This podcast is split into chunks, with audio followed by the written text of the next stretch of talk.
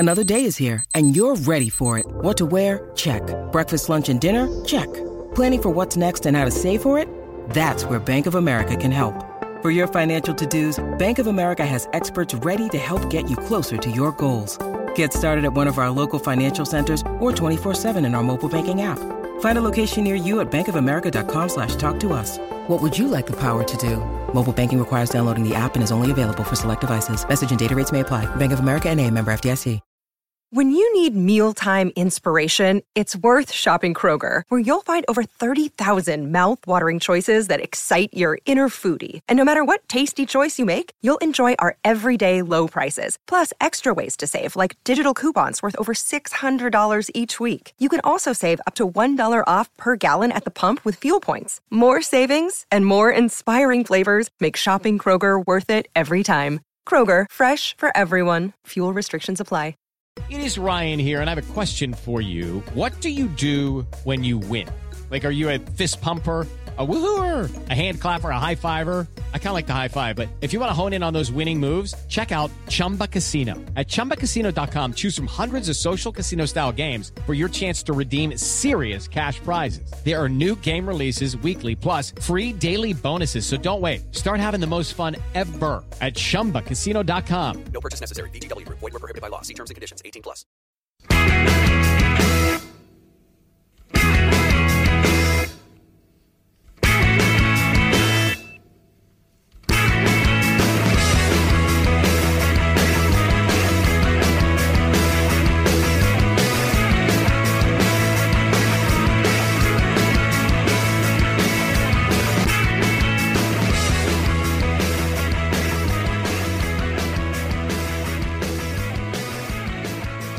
Hello and welcome to Thursday's episode of the Terrace Scottish Football Podcast. I am Craig Fowler and I'm joined by only one man this week. But for the first time since... I don't know. I am joined by another man in person to record a podcast, and that man is the one and only Sean McGuigan. Hello there. Hello. When was the last time I recorded a podcast in real life with yourself? I was wondering if it was... The last one I remember, well, the last one that popped into my head was when you, me and Andy Harrow discussed the best Raith Rovers team of all time and the worst Raith Rovers team of all time at your work.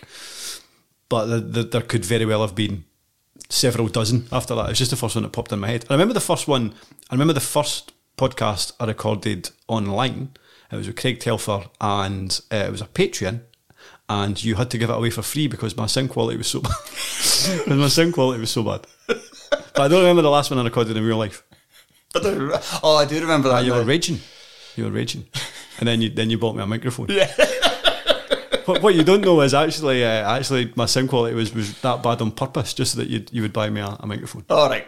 No, well. Of course it wasn't. I bought the microphones for everybody. I know, it was totally cool, thank you. But that's maybe what started it. I was like, oh, I can't have this. I think I pretty much was. You were raging. So for anybody who's obviously listening doesn't know, we are using the studio quality equipment that is located at Tony's house. Tony's not here; it's just the two of us. But have you not seen this before? Nah, it's all bright lights. And, right. Okay. So yeah, it intimidates me. There might have been that Raith Rovers podcast because we've done a couple on these, about two or three, maybe even more than that. Before the pandemic started, because this is the exact setup that was at the Scotsman offices. Oh, really? So I've not set foot in the offices since the pandemic started. Have you never been back at work at all? I think I was invited in once. It's like, no, I'm all right. I'm back in 2 days a week. I wouldn't mind doing one. It's just, now that I moved to Longstone, it's just kind of a bit of an awkward kind of getting there. You have to go into town and then kind of, I mean it's not far out of town, but it's just like going in and then slightly back out again. So just like... Instead of spending 40-odd minutes a day, at least. Because the traffic through Gorgie is usually a nightmare at any rush time. So, maybe up to an hour travelling. I just stay in the house. I don't mind being in a building, but I'd prefer it if they moved the building right next door to my house.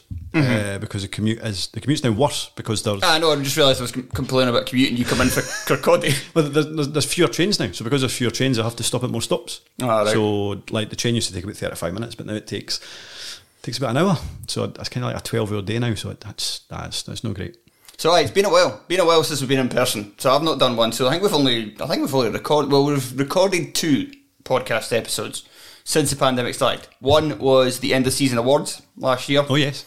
And the other was a episode of the Scottish Rewatchables for Review for the Terrace, which hasn't been released yet. Now, there was... what did I record for the Scottish Rewatchables that I think... I went up yesterday. That was about 18 months ago. About 18 months ago. I was still living in Pilton. It was forever ago. Right, that was released yesterday. I can't remember then. What was the film? Acid House. Oh, rubbish. Just a rubbish film. I had to watch it all over again. Well, if you'd like to hear more about Sean's thoughts on Acid House, head over to Review for the Terrace. That's it summarised. That's it summarised in one word. I did expand. I did give a fuller explanation as to why I thought it was rubbish. But not my favourite. Speaking of rubbish. Yes. Dunfermline Athletic. There's a massive Raith Rovers 2015-2016 vibe about Dunfermline Athletic at this moment in time. Is it Dom Thomas they're going to send out on loan to... to relegate them. To officially relegate them. To... I'm trying to think. We're also struggling. Queen of the South. Hopefully. See... But there's massive comparisons in that. It's proof that sometimes when the fact that supporters are occasionally treated pretty poorly by kind of boards when it comes to statements and kind of looking down at them and turning their nose up at them, sometimes when it comes to important decisions, supporters are absolutely spot on. And I don't think there was any Dunfermline fans that thought Peter Grant was a good appointment. I certainly didn't think it was a good appointment. I know he spoke about his CV. There wasn't anything on his CV that suggested he was going to be a success at Dunfermline. He was pretty poor at Norwich. He won, I think it was 4 games at Alloa. And I know there was this suggestion that, well, yes, they got relegated and got annihilated every week, but they played football in the right manner. Yes, they were a part-time team, but if you want to...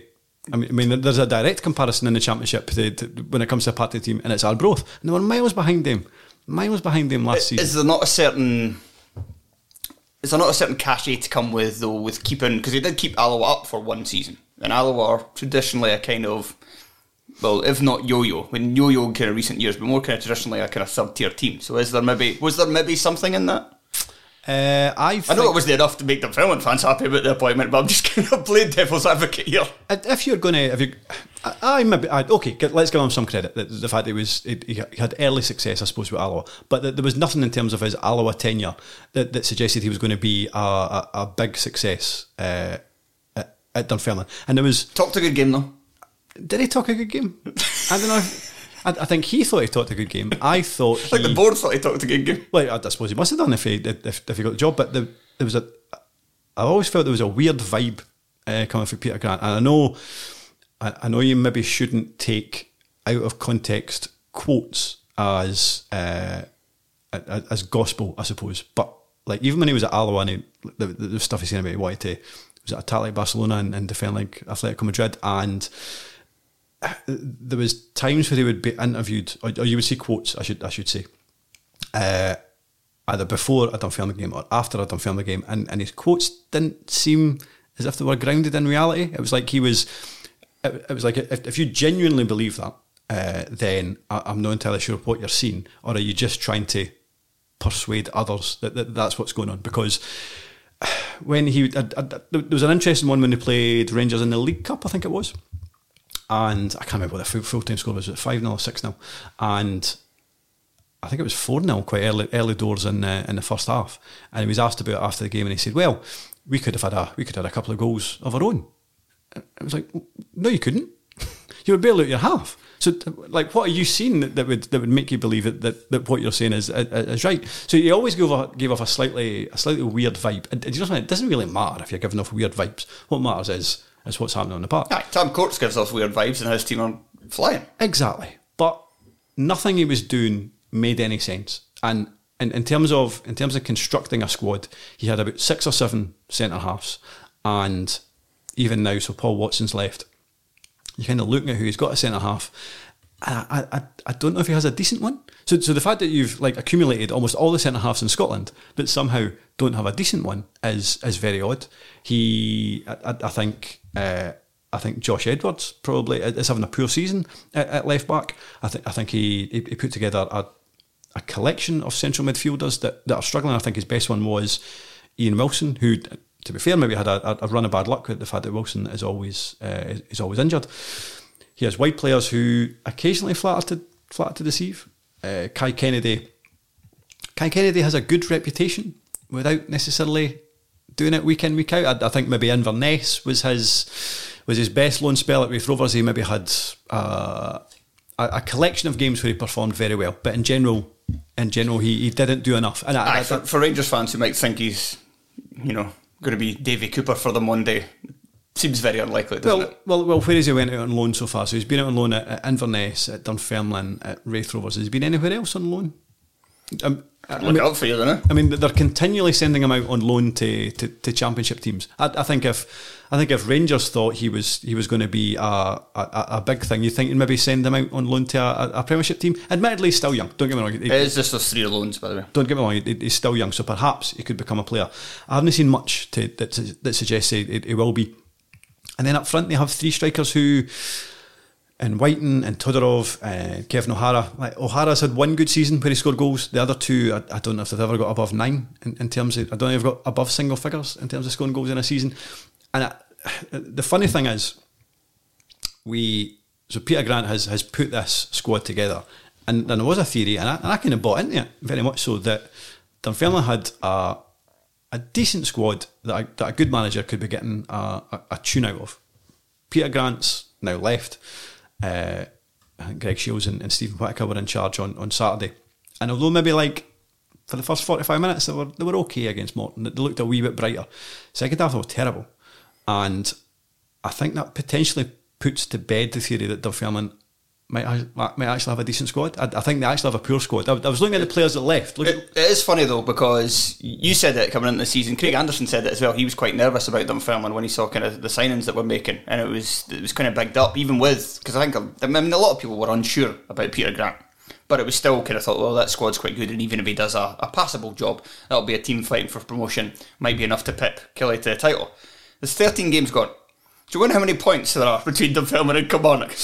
I haven't double-checked, but it'll be a lot. 19.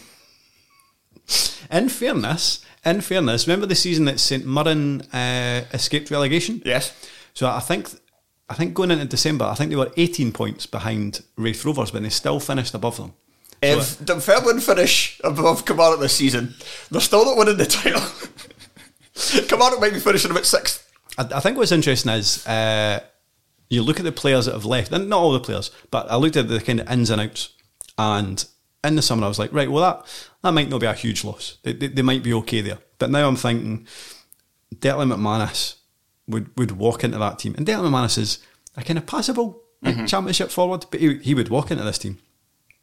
Ian Murray, I think, is a decent championship centre half. We've got a game for Dunfermline week in, week out. Paul Watson, I appreciate, left. Under a cloud, seemingly falling out with Peter Grant. Maybe he should have made more.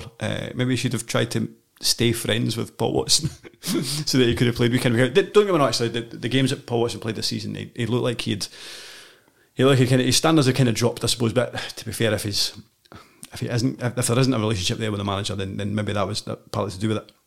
And Kyle Turner. Now I appreciate that Kyle Turner seemingly fell out with Stevie Crawford. Yeah, but again. He feels like a big loss, and yep, he's not playing every week with Partick this one, and Partick seems to be playing him kind of out wide, and I don't think that's his best position. But again, there's 4 players, and they probably haven't recruited anybody that's up to the standard of those 4, and maybe it's just now that we're realising it. And the weekend as well. I mean, I know that a lot might not change, and you could say that if you want to preach any sort of kind of patience for Dunfermline, well, patience maybe is the right word, maybe just some reassurance for them that they might not be in this, that it might not already be a case of this squad is so kind of badly kind of rearranged that this is almost a lost cause, and they are going to be the next kind of Raith Rovers and just being promotion contenders that just surprisingly kind of drop out like a stone out of division. But there was still a lot of the kind of problems that have been there all season on Saturday. There was terrible defending. There was chances missed that should have been taken, and there was some weird managerial decisions. Now I have to bring somebody else in, because the managerial decision I'm talking about was taking off Dom Thomas when he was looking fairly threatening, and they were still kind of trying to win the match at that point. But and that might go away, but it's already such a crucial appointment, and it feels like it shouldn't be a crucial appointment. Like, it feels like coming into this campaign, they should have had enough, as we've talked about, they should have had enough good players to be up there, the better end of the table, even if they're not quite as good as maybe we thought they were. But you're already kind of looking at it saying, is there too many weaknesses, and is the squad too mismanaged? Is morale too down now that if they do get the appointment wrong, who says that this next guy is going to be any better than Peter Grant? It's just kind of one of those things that snowballs, like it did at Raith Rovers.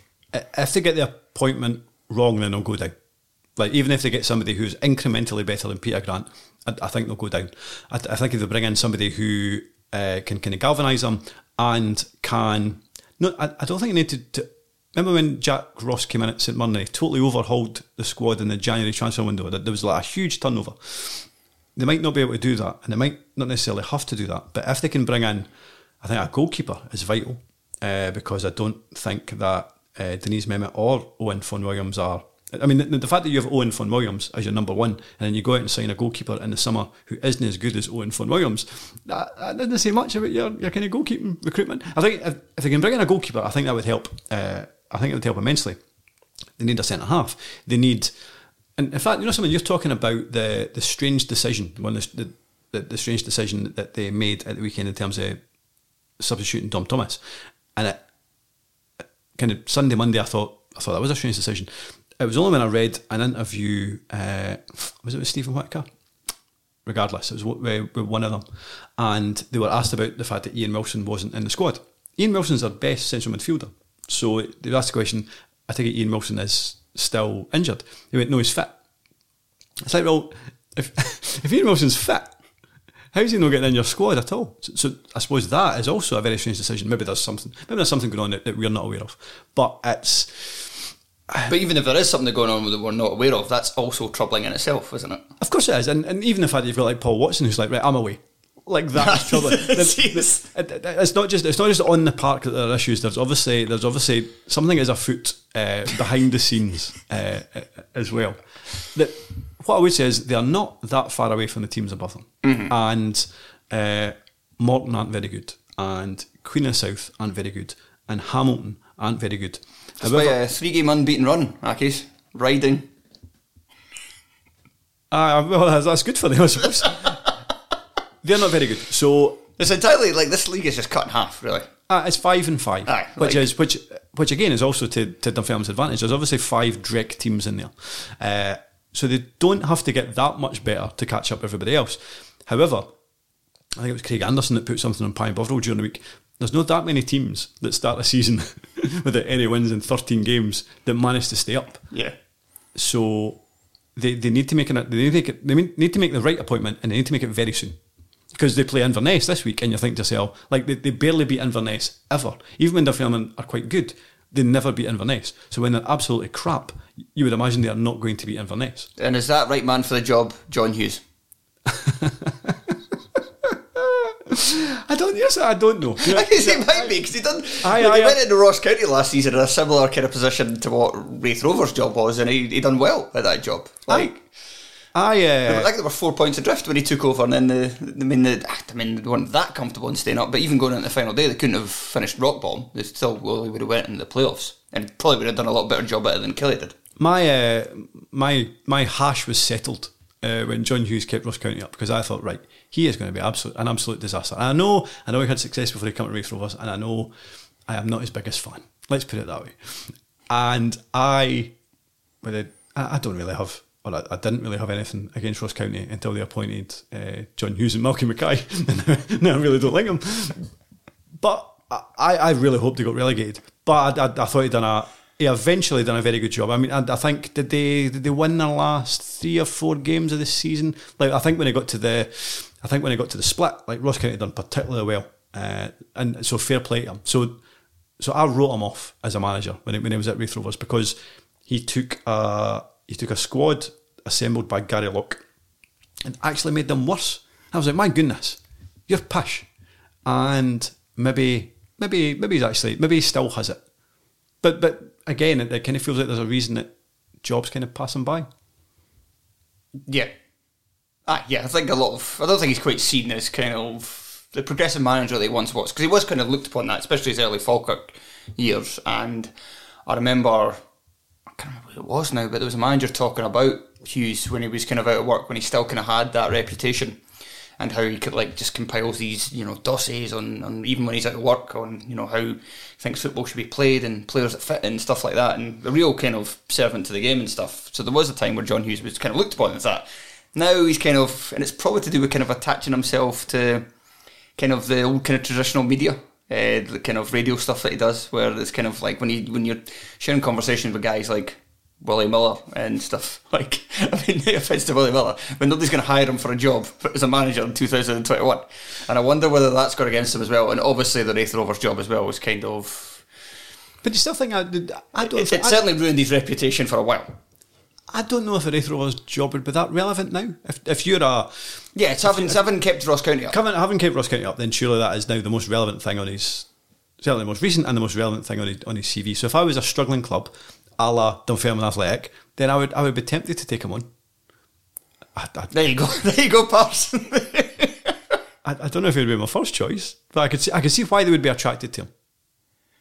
I mean, like, Stuart Petrie is obviously the number one, but I think he has a good job in a bank. He is a kind of decent part-time position at Montrose, and I think he's in his 50s now. You think, so, well, if he wanted to go full-time, he maybe would have done it by now, because let's face it, I would be amazed if full-time clubs haven't approached him before now. But then he is a Dunfermline legend, so if anybody was going to attract him to a full-time position, then maybe Dunfermline would be it. But I appreciate it's a good job that he would, outside of football, that he would have to give up for that.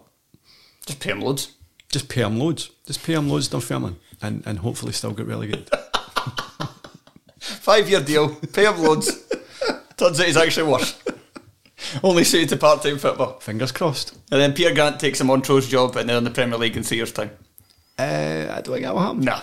Right, so let's move on to the next team we're going to talk about, which is Airdrieonians, the current leaders. Only one position behind Dunfermline in the current league structure. They are top of Cinch League One, having reeled off a sequence of 4 victories in the last 5 games. It's all right, Sean, don't have to make a face. You can just pour your wine. It's 6 wins in 8. Take that out of me. Look at it. It's 6 wins in 8. 4 wins in 5. 6 wins in 8. That's doubly impressive. It has to be said. Now, when you said that you wanted to talk about Airdrie, let me just clarify here. Did this mean that you are confident enough to talk about Airdrie, the Diamonds, or did you mean that you wanted? See, when you said you wanted to talk about Airdrie, was it you wanted me to talk about Airdrie? No, I have some things to say. Now we're talking. For 2 reasons. What do you think of Airdrie's form? I think it's very strong, Sean.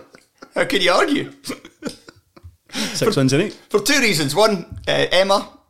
Sorry, Emma, I don't know your surname. Emma Q 1983 on Twitter, the Airdrieonians fan. Oh, yes. Very knowledgeable. Uh-huh. So I asked her earlier today for some to help me out with some research. But also I wanted to talk about Airdrie because I spoke to Ian Murray yesterday.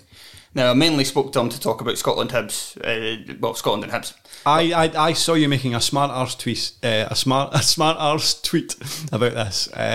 What was the so never mind the interview. I couldn't care less. But what was the beef? What was the beef that you had after what was it again? It was after Hearts got put by Liverpool, and Ian Murray tweeted basically like, haha, Hearts got beat off of Liverpool. It was like, it was like a couple of minutes for taking Liverpool extra time and beating them at Anfield. What are you talking about? And then there was just like a back and forth that went on that night where both called each other idiots. So how did it go? Oh, I can't remember. It was in 2012.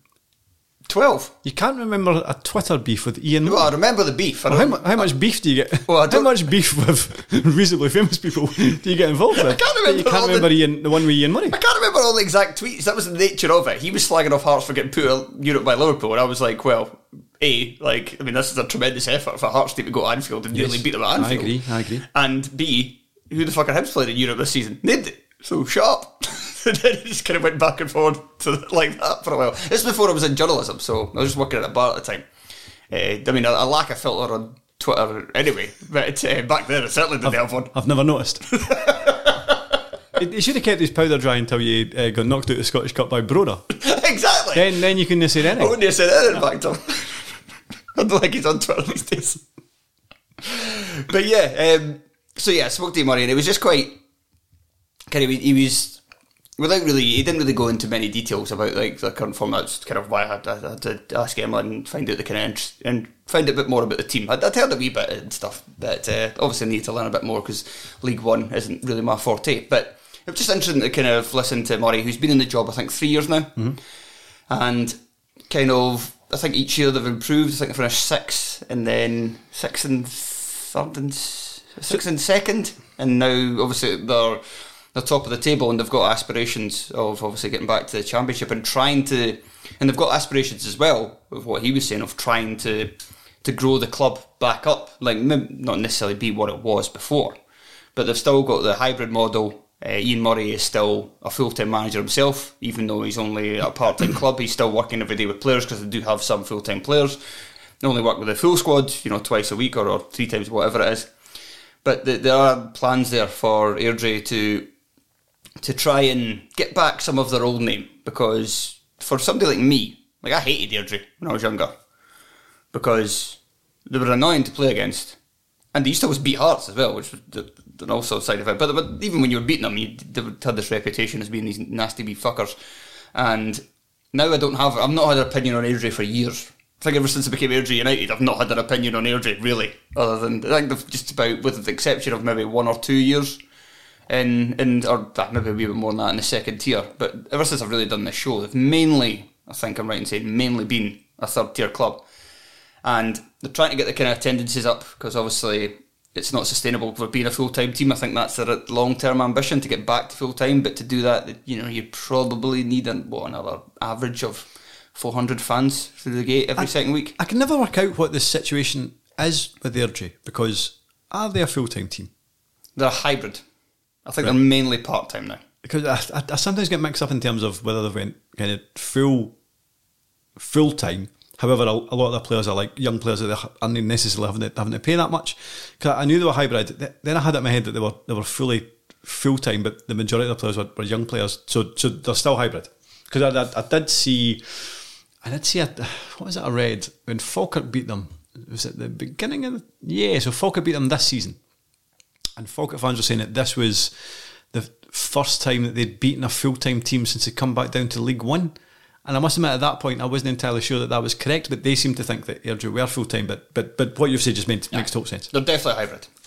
If they're not, Ian Murray literally lied to me yesterday.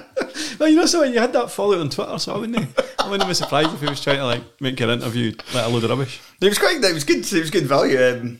I even asked him at the end, I asked a kind of question he quite enjoyed. I asked him over-under, because he got 6 caps for Scotland, so I asked him over-under, Josh Doig. Is he getting more caps or not? And he played along with it. Usually kind of, especially managers, still in work, it's easy to kind of bat that thing away. But he's like, oh, good question. Because he's like, well, he only got 6 caps, but then he's like, well, they've got Tierney Robertson ahead of them, and also possibly Greg Taylor and Nan Hickey. So, anyway, we're getting completely off topic. Airdrie. Before we totally get into Airdrie, did you go over or under the number that you got shaved into your side of your head, inexplicably? He did do that, didn't he? Aye, for Edward Darby, he got 1973 shaved into his head, which was the year of Hibs beating Hearts 7-0. You know, I thought he got the 7. So definitely 1973 is definitely above 6. I thought it was 1973. No, you're probably right. I might be misremembering, but anyway, yeah, and also somebody... Did they lose that game? Of course they lost that game. They always lose that game. No, they drew 4 each. That was a great weird game. Oh, was that 4-4 game? But the popular theory, I'm not entirely sure whether this is accurate or not, but I like it because it's funnier, is that somebody, the Hearts fan, threw a vodka bottle at him during the game. And so my theory is that they were that annoyed by... No, this is not just my theory, the theory amongst Hearts fans is that they were that annoyed by him having that in the back of his head that somebody threw a vodka bottle, which got the match paused for a couple of minutes, which meant there was so much injury time, the Hearts were able to concede 2 goals after the 89th minute and still come back to draw. So him getting that haircut prevented a 4-2 victory. Exactly. You should have mentioned that in your interview. Or during your Twitter beef. You should have mentioned it. I'll tweet him now. Oh, he's not there. He's not there anymore. Right, so Airdrie's... So there is a kind of feeling amongst fans as well that this is the first time that... This is the first proper time. Even though he's been there for 3 years, this is the first proper time this summer that Murray's had the kind of opportunity to really sculpt the team in his own image. Because while he's been there a while, kind of came in halfway through a season... There was also kind of COVID things.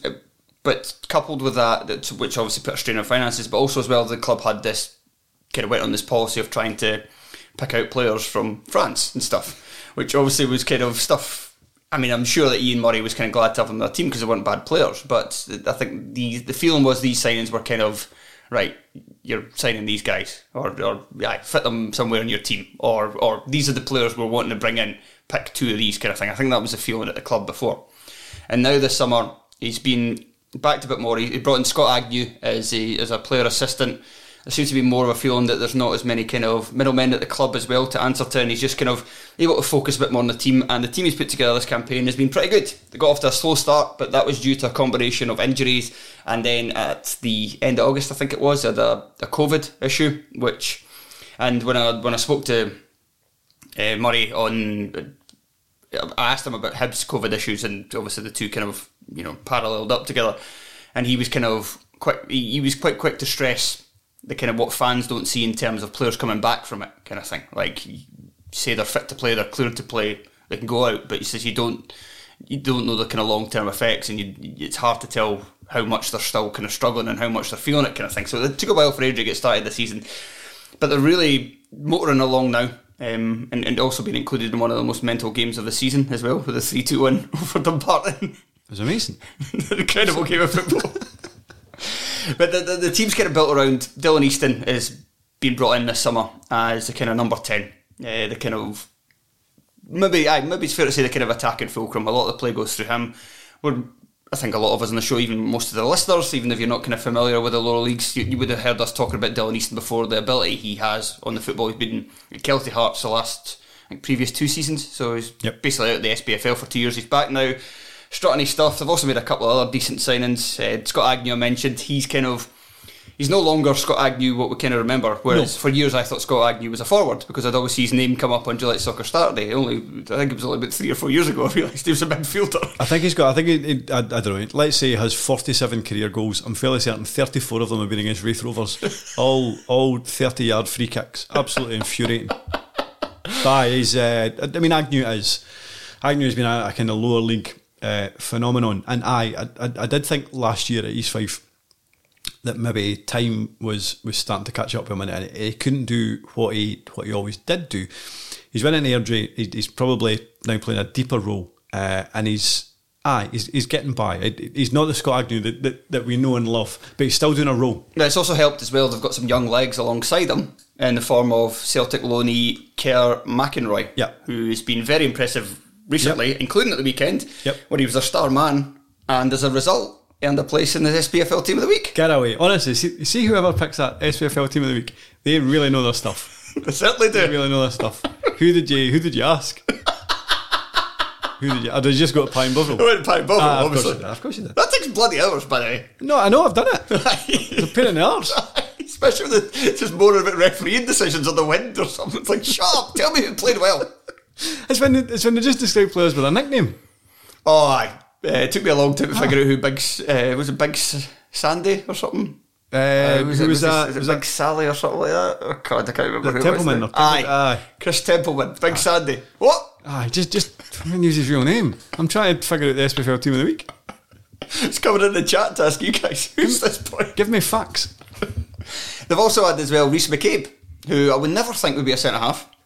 But he was forced to play there in the game against Peterhead when they had their real COVID problems, and I think that was Telfer's banker for, it wasn't on the show, but it was in our chat. Like, you said to Tory, because Tory always asks every week, like, what bets should I put on for the lower leagues? What are the tasty? I don't know why he ever bothers, because the lower leagues are always a fucking crapshoot. Like, there's always mental results in the Scottish lower leagues, especially the kind of further down you go.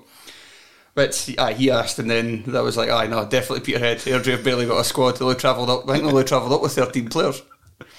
And then they were 3-1 up within like 60 minutes or something.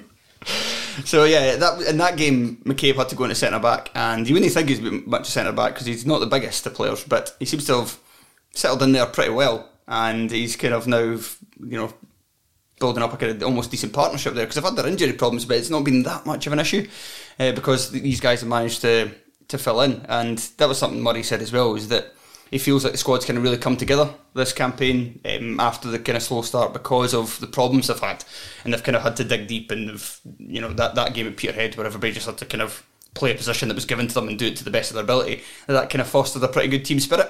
You can almost imagine that, because you can imagine like coming back for that kind of game and like everybody just kind of having a joke about it. Like you can imagine everybody be slagging Reece McCabe off like before the game, you're going to play set off today, and then afterwards I fucking tell you all the beers are getting opened. Well, COVID time, so maybe not bad enough, but you can imagine it. But the good open beer is just going to pass them to one another. That's true, can't share them. I tell you what, like, would you ever share a beer with somebody? But you wouldn't be able to pass them. No, I know, but I'm just, I said share, then I just kind of laughed at my own idiocy there. Okay, cool. I think, in terms of Ian Murray's tenure, Airdrie have always been okay in League One, but it's always felt like they've been a player or two short. I thought last year they looked pretty good when they, like, after, like, towards the tail end of the season, they brought in Kyle Turner. I mean, Kyle Turner really lifted that team up. And yes, they got to the final of the playoffs. And I thought they had a chance against Morton. And bear in mind, it was a pretty bang average Morton team, and they never laid a glove on them. Never laid a glove on them at all. To be fair, Robbie Muirhead decided to play like his profile for two games. Maybe that's a sad indictment on Airdrie. It might be, to be fair. It might be. And I didn't necessarily fancy Airdrie this season. I thought there would be... I thought there was three teams that could win League One. I thought Falkirk, Queen's Park, and maybe Cove Rangers. And then you've got... Beyond that, you've got Montrose and Airdrie that would probably be like, right, well, they'll pull it. There's your top five, for example. And even at the start of the season, I didn't think Airdrie had a squad that would challenge. And at the start of the season, as you mentioned, they didn't do particularly well. However, the players that they've brought in, I think he's recruited very well. I think he recruited most well at the tail end of the transfer window. So I think Callum Smith was probably a coup. Like, I was surprised when they brought him in for Hamilton, because I didn't think he was a Premiership quality player, but I thought he could have troubled defences in the Championship, mm-hmm. and I think he could have done a job for Hamilton. Whether there was some kind of fallout, I don't know, but he can hurt teams. Cairn McInroy has come in, as you've already mentioned, and he didn't do very well at Dunfermline last season, and again, I don't think he's going to go back to Celtic and trouble their first team, but he's a box-to-box midfielder, which you don't see too many of. He seems to love a shot at goal as much as he loves a tackle, and I think him going into midfield has allowed Adam Frizzell to get forward a wee bit more, and as you've already mentioned, Dylan Easton.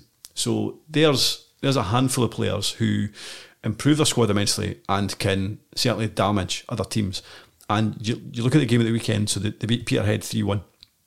And it was pretty much all those players that caused the damage to Peterhead. So the first goal was my favourite goal, not because it was the best goal, but because of the commentary for Diamonds TV. So Adam Frizzell won the ball off the Peterhead right back. I don't know who it was, but he kind of won possession back, gave it to Dylan Easton. Dylan Easton kind of cut inside, got into the penalty box, kind of wrong-footed Brett Long in the Peterhead goals, who could have done better.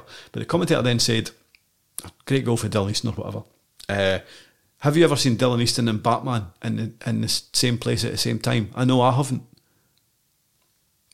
I've no idea what that meant. Like, Dylan Easton wear a cape when he plays? Batman kicks fuck out a penguin. Dylan Easton's just scored a goal at Brett Long. I don't know what that means. But honestly, the second goal was absolutely brilliant. There was a cross went into the kind of edge of the area. Dylan Easton kind of flicked it behind him, and the Peterhead defence stopped. But they thought Brett Long was coming to gather it, but actually McInroy nipped in first and actually just flicked it over his head. It was a brilliant goal. And then the last goal was really good.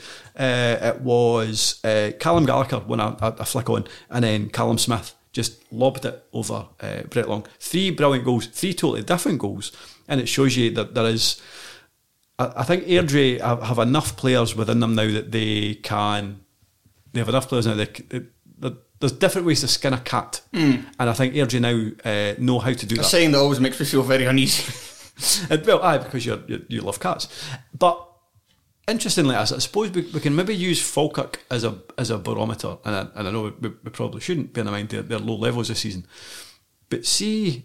Funny barometer. See Falkirk this season, they generally do have the upper hand in games and dominate possession and create chances, but just don't take them.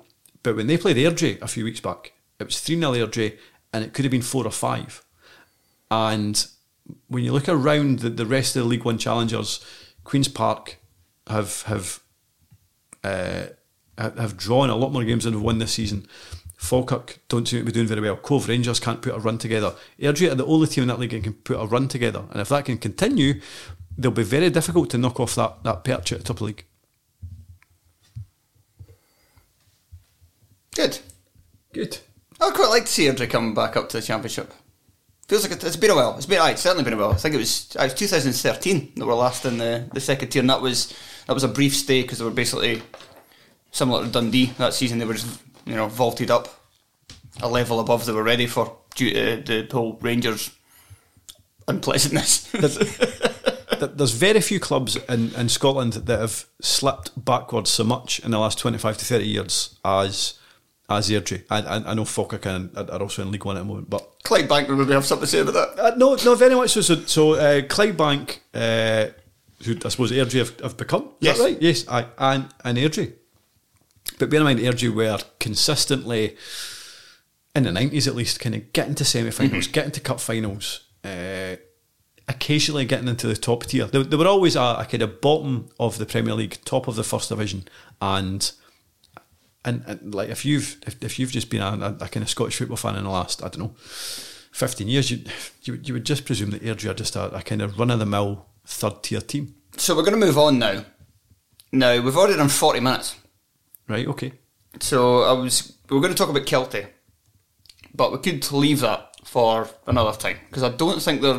Because what I was going to ask you was not really about their kind of recent form, it's more about... what do Kelty need to do? Are they Champions-elect already, and what do they need to do, if that's the case, to then improve for League One? Mm-hmm. So I'm pretty sure you're thinking that there probably are Champions-elect in the fourth tier. Fourth tier. I think they'll go unbeaten. Right, yeah, so they're going up. So we can park this conversation to another time when you can still keep your notes and it'll still be the same. Like, they'll still probably have the same holes to fill. And probably still be unbeaten. Probably still be unbeaten in 2 or 3 weeks' time. So let's just move to our next memorable Scotland game. We're down to number 16 in our countdown. Do you know... no, sorry, apologies. You introduce it. You talk about what it is. I was all excited for a second there. So you would have remembered it, I was assuming. So this is the first qualifying campaign that I can remember properly. Cool. It was also the first Scotland game that Craig Anderson was at, but he wasn't born yet. He was being gestated. That's a word that I don't actually know the meaning of. He's in the womb. Right, I wasn't aware of that. Do you think that counts? No, definitely doesn't. If you can't, I don't know, if you're in the womb... You're definitely not allowed to say, what was your first... Like, if you're seriously, like, I don't think Craig actually seriously answers this, to be honest. But if you're being asked, seriously, what was your first ever football game? You're definitely not allowed to say one before you were technically even alive. He can't see it. He's all standing outside. I suppose you had a life. I don't know. But we don't want to get the whole argument on that. But I suppose he was there. He wasn't born. He was present. Kind of. Couldn't he see it then? Well, kind of. He was definitely present. What do you mean he could see? No, I'm saying I said he couldn't see it, and you said he kind of was. No, sorry. I said he was present, and you said kind of. Sorry, I didn't realise. He was definitely present. Okay, yeah, I suppose. Anyway, so Scotland said the game yet. So it's Scotland to France 0 from the 8th of March 1989. So the qualification campaign you're talking about is for the World Cup. 1990 World Cup. 1990, Italia 90. Now, but before we get to all that, we'll do our usual rundowns. So yes, the 8th of March 1989. Number one in the UK chart was Belfast Child by Simple Minds. They're only number one. They were number one for 1 week. That is my Simple Minds knowledge. That is interesting. That's quite interesting as well. Shows you how just kind of how much of a cruel mistress the kind of charts could be at times, because you would not have thought, if you had to say what was the Simple Mind song that went to number one, you probably wouldn't say Belfast Child. Certainly wouldn't be the first one that would come to your mind. So funnily enough, I worked beside somebody who claims to be Simple Mind's biggest fan, and I asked him, I goes, what is their only number one? And he got that wrong, and I lost a lot of respect for him. Number one in the US box office was a film that I hadn't heard of before, but actually seems quite good, so I might actually head up check this one out. It's called Lean On Me. Have you heard of it? No. Morgan Freeman. It's like a socio-political kind of thing, but seems pretty good. Okay, no worries. And I'll check that out. Not on a Sunday though. On a Sunday, I like to maybe watch, I don't know, a horror or a sci-fi. So I won't watch it on a Sunday. Not on a Sunday. Okay, that's the weird detail, but okay. And number one at UK box office was Rain Man, which I've still not seen. You've never seen Rain Man? No. It's really good. Well, I think it was on Netflix a while ago, but it might have disappeared before I had the chance to watch it. Anyway, this was our fourth game of the group. Mm-hmm. Scotland got off to a tremendous start in this group. So they... They beat Norway 2-1. Yes, that was the first game. That's not quite as tremendous. No, but I mean overall. So for the first four games, including this one... Oh, right, sorry. They picked up 7 points. So this was back when it was 2 points for a win. So in today's terms, that would be 10 points for the first four games. So I haven't checked, but let me try and remember. It beat Norway 2-1. We're going to have to remember this off the top of my head because I haven't written this down, but yes. Norway 2-1, then we... I did write it. Right, Norway 2-1. Then we... I'm trying to remember what order we did it in. Did we draw 1-1 with Yugoslavia? Yes. Then we beat Cyprus 3-2. Yes, well, last-minute goal from Richard Gough. Oh, brilliant. 96th minute. And then we had this game against France. Yes, this game against France. And it ended up being hugely important because after... They then won the next game after this. Beat Cyprus at Hampden. Yep. 2-1. And then from the last three games, they only picked up 1 point and finished ahead of France by just 1 point, with Yugoslavia winning the group and France, famously, despite having gone to the semi-finals in 82 and won the Euros in 84. I think I'm right in saying. Was it 84? So this was They didn't qualify for Italian 90. They also didn't qualify. So there's one Euro 84. They didn't qualify for Euro 88. They finished behind... Let me get this right now. Finished behind... Soviet Union and East Germany in the qualifiers for Euro 88, and they only won one game. They only won one game. I think they only lost one game, but they pretty much drew all their games. They had a goal difference like -3. This was it was a French team that was in decline. They still had some players who had won Euro 84. They were still waiting on this kind of batch of players who would eventually come through that would make them great again. So they were kind of between two stools, yeah. I suppose, when we played them. We're probably a wee bit lucky. Well, I can say the French team now if you want. Well, why don't you? Joe Batts, Frank Sauzet, heard of him? Frank Silvestre, Patrick Battiston, Luc Sonor, Manuel Moros, Tierney Lauré, Laurent Blanc, Jean-Philippe Duran, Jean-Pierre Papin, and Daniel, I would say, Jureb? I believe so, yes. And Christian Perez came off the bench, and another player came off the bench, which I'm going to talk to later on. But let's talk about the game first. I should also mention the Scotland team. The Scotland team is Jim Leighton, Richard Gough, Gary Gillespie, Alec McLeish, Maurice Malpass, Steve Nicol, Paul McStay, Roy Aitken, Ian Ferguson, the Rangers and St Mirren one, Ali McCoist and Maurice Johnson. And Gordon Strachan and Brian McClure came off the bench for Scotland. There was two selection issues going into that game. So I remember watching this game with my granddad, and the two selection issues were, funnily enough, the substitutes that came on. So there was a decision to be made about who was going to play left wing. So we generally played 4-4-2, but we didn't really have a left winger, I suppose, in those days. Ian Ferguson had come on against Cyprus, if I remember correctly, and performed quite well. He was very young at the time. Played in this game, didn't do very much, and then Gordon Strachan came on for him. And the big decision that we got right was the fact that there was questions asked about whether McCoist should start up front or Brian McClure. McCoist got the spot, and he was exceptional that day. See, McCoist and Johnson up front. It was probably, so for my money, in terms of watching Scotland in my lifetime, this might be arguably the best performance I've ever seen. I think the 3-1 game against Ukraine was very good at Hampden in terms of us dominating a team. And I'm not saying we dominated France that day, but it was exceptional. And I thought in terms of when we beat Ukraine 3-1, it was exceptional. And I know we've beaten France since then, but both of them were quite fortunate. Aye, and backs to the wall for pretty much all of the game in both of them. But this result wasn't fortunate. We deserved to win 2-0. And I think what was most surprising for me, and it shows you how memory can play tricks on you. When I watched the highlights this morning, I was really looking forward to Mo Johnson's overhead kick. Mo Johnson didn't score an overhead kick. Both these goals were absolutely shite. Mo Johnson scored his overhead kick against Cyprus, which I think was the next game. We beat them 2-1 at Hampden, and it was a great goal. But I've been adamant, I've been absolutely adamant that he scored that against France, and I had it pictured in my head, and I'm watching the highlights, and I'm like, okay, that goal was rubbish. It must be the second goal that he scored his overhead kick, and then you see him scoring the second goal, and I'm like, well, that must be offside. Because he scores an overhead kick. No, the goals are rubbish. Who cares? It was a brilliant performance. But they all count. As you say, there was... so I think we beat Cyprus after this. And then we had 3 games left. And all we needed was a point. And by God, we got it. My goodness. Aye, eventually. Jeez, oh. Although it was nearly a victory, I think. The last point they got, because the last point they got was because they got gubbed away in France and gubbed away in Yugoslavia. They got gubbed away against 10-man France. And the point that they got was against Norway at Hampden, having beaten Norway away in the opening game 2-1. And they were winning for most of the game. So I think it was an injury time equaliser. So I think McCoy scored where he lobbed the keeper. I think the keeper came out to meet him and he dinked it over him. And then in the 89th minute, I can't remember the name. Jonsson, I think, was the name in Norwegian, because I think every third Norwegian is called Jonsson.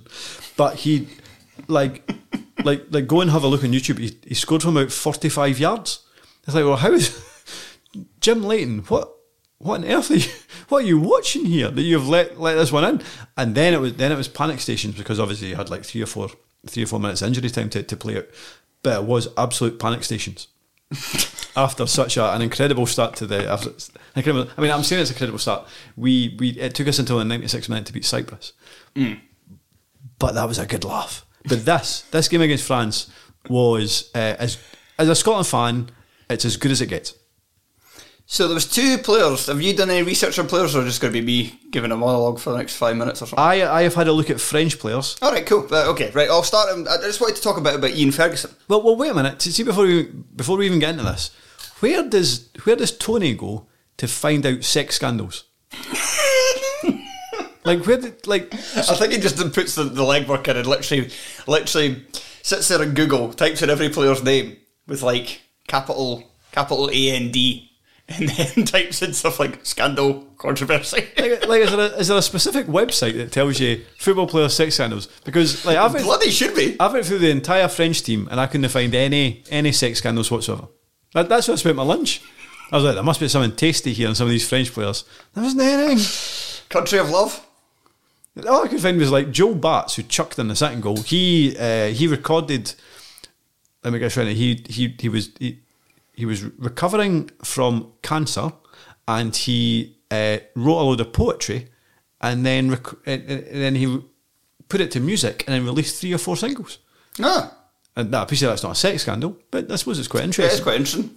But is it as interesting as a sex scandal? No, it's not. Probably not. I was going to start with Ian Ferguson. I'm actually going to start with the player that I teased earlier on, which was Stéphane Pié. He was the second substitute for France that day. Now, Stéphane Pié, for those of you who maybe don't remember the 90s or Hearts fans, might not be aware, played for Hearts. Last club he played for in his career was Hearts. And he was at one point... So he won the French Football of the Year. I think it was 87-88. And he won it despite the fact he was playing for Sochaux in the second tier. And he was... Eh? Yep. French Player of the Year. And he was in second division. Yep, they won the league that year to go up. But yeah, he won Player of the Year. And he was kind of seen as the golden boy of France at one point, because he was even at Sochaux when Zidane was there at the same time, and like, so there was a stage where he was kind of looked upon as like the saver. He was going to be the next big player that were going to take them on. Him and Cantona played together for a team that was quite successful. I think it maybe won the under 21 Euros or World Cup, and it was like, right, these two guys are going to kind of lead us into the promised land. They're going to be the guys that basically they're going to be the guys that ultimately ended up not being them two, but ended up being, you know, the likes of Henry and Zidane and. Well, Henry barely played in 98, but you know, like that kind of team. But he went to, so his career didn't quite work out. He had a history of kind of issues. He had just about every vice going. He had problems with alcoholism, that kind of, which eventually cost him his life. He died at the age of 52. He died 4 years ago, only 52, and. Yeah, so he had problems with alcohol. He was a gambler at one point. I think he used to take a lot of drugs at one point as well. He was able to kick them up, but could never really kick alcohol, and it was eventually, it was basically kind of related to alcohol, because I think he'd survived cancer. He'd survived a cancer operation on his liver, where there was a tumour, but then kind of hemorrhaged and went into a coma and then never recovered from it. So quite a sad story overall, but at one point in his career, a very, very talented guy who there was big hopes for. When he signed for Montpellier at that time had a new kind of ambitious owner and were spending a lot of money. And that was the two players that were like, right, we're going out and we're signing Payet and we're signing Cantona. Cantona only came on loan for Marseille. But it was basically like, instead of him coming off the bench for you guys, we'll play him every week. We're going to build a team around and we'll have him for the year. And Cantona was only up for it if Payet was going as well.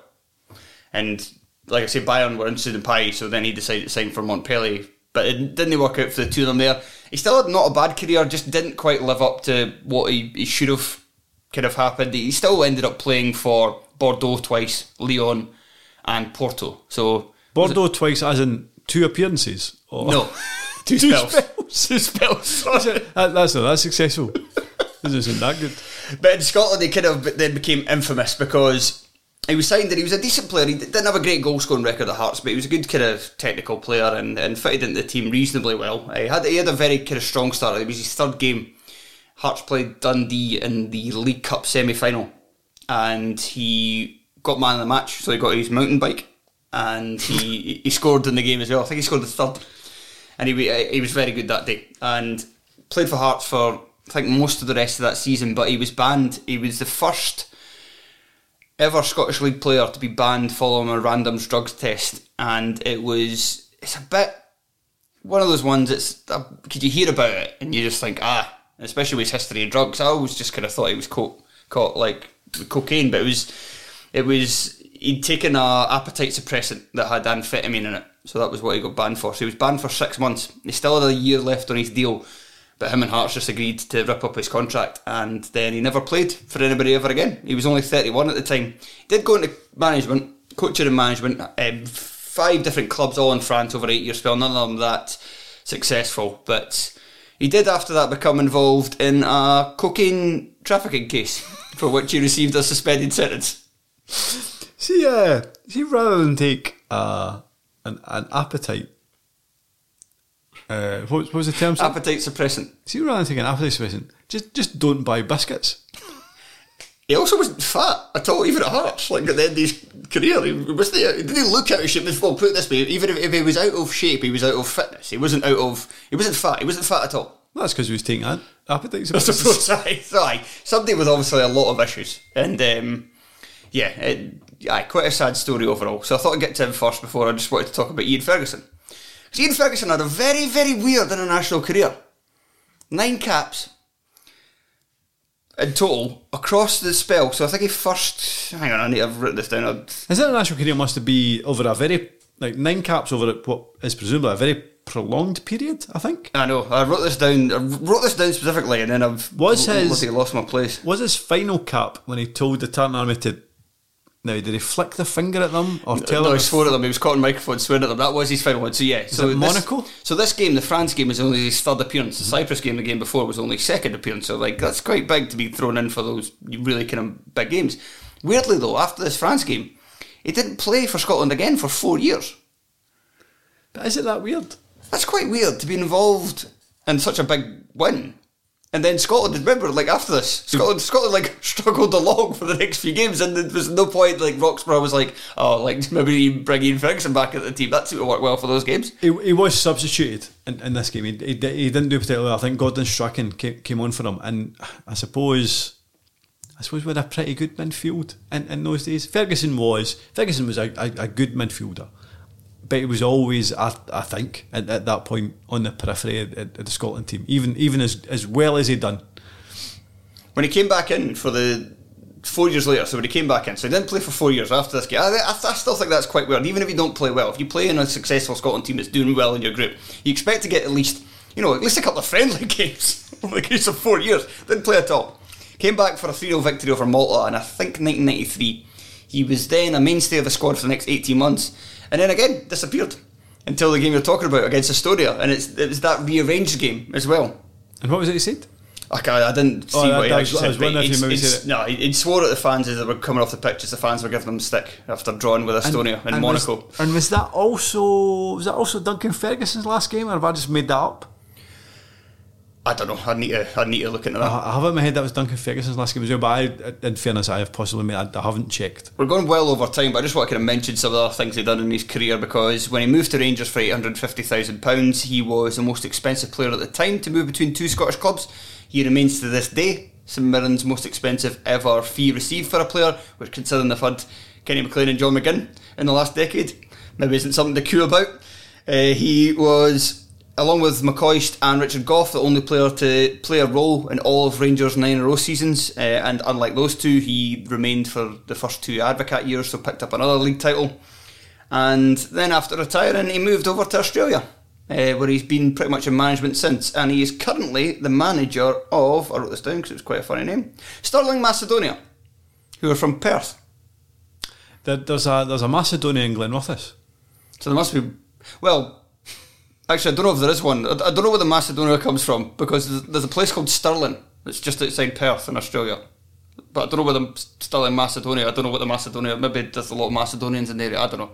There's a mix of Scots and Macedonians. I also got the impression he was really staunch, Ian Ferguson. Yes.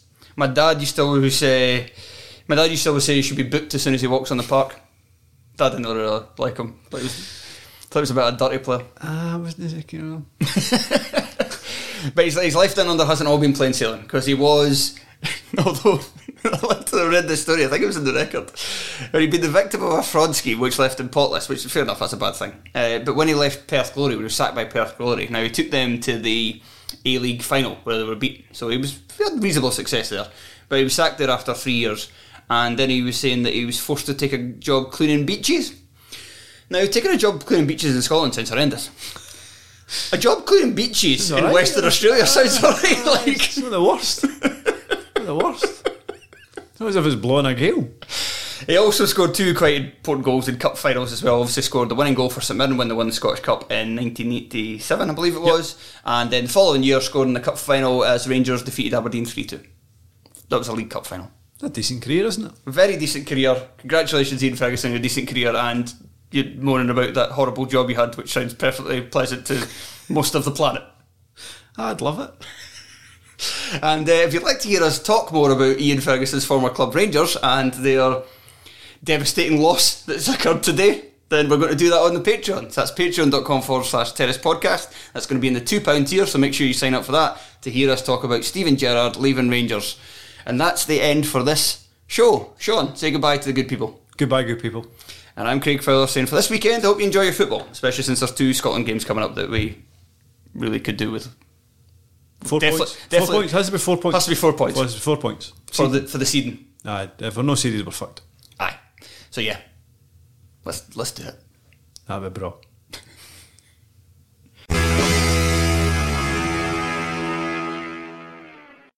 Sports Social Podcast Network. Step into the world of power, loyalty, and luck. I'm going to make him an offer he can't refuse. With family, cannolis, and spins mean everything. Now, you want to get mixed up in the family business. Introducing The Godfather at ChumbaCasino.com. Test your luck in the shadowy world of The Godfather slot. Someday. I will call upon you to do a service for me. Play the Godfather, now at ChumbaCasino.com. Welcome to the family. No purchase necessary. VGW Group. Void where prohibited by law. 18+. Terms and conditions apply.